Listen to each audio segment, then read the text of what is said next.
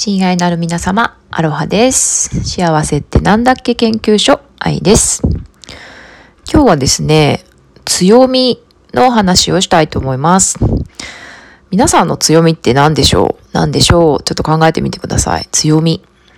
私の場合ですね、あの、まあ、例えばお金をいただいてできる得意なことっていうところで言うと、まあ、コピーライティングとか絵本、物語書きますとか、文章講座できますとか、あとコーチングとかヒーリングもできますみたいなことがあったりします。あとはまあ大好きなことで言うと、まあ、フラダンスとか、歌うこととか、美味しい店見つけるのも得意なんですよね。でもってそのお店の人と仲良くなるっていうのも好き。あ、あと人を応援するのとかも好きだな。うん。とか、あとまあ性質、性質ですよね。自分の性質。なんだろう。まあ人によく言言われるのは笑顔がいいとか、声が落ち着くとか、よく泣くとか、よく泣くって強みなのかって 思うんですけど、それは本当は A さんの強みですよって、まあ素直とかね、あの、自分を解放しているっていうところなのかなと思うんですけど、そういう性質。あとまあそうですね、海外で子育てしてるっていうこととか、まあ母親であるっていうことも強みの一つかなって思うんですけど、そう、強みっていうのはなんかあのプロとしてできることっていうそういう doing とかね、そういう doing の強みだけじゃなくて何を愛してるかとか自分がどういう存在であるのかなんだろうねあのラビングとかラビングそう愛してるものとか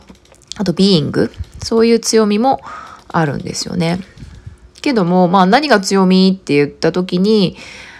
自分じゃよく分かんなかったりとかしますよねなんか本当に強みって空気みたいに当たり前に空気吸うみたいに当たり前にしてることだったりするのでよく分かんなかったりすると。そう。でね、今あの私参加しているコミュニティ、企業ひふひふみ塾ってコミュニティがあるんですけど、それの自分ビジネス構築講座っていうのをね、今あの参加してるんですが、うん、それでやっぱり自分の資質というか才能というかできることっていうのをあのもう全部世界に解放していきたいなと思ってこの講座に参加してるんですがそこで強みの棚卸しをしてるんですよね。で仲間と一緒にあのそれを強み自分の強みなんだろうっていうことを引き出し合ってるんですけども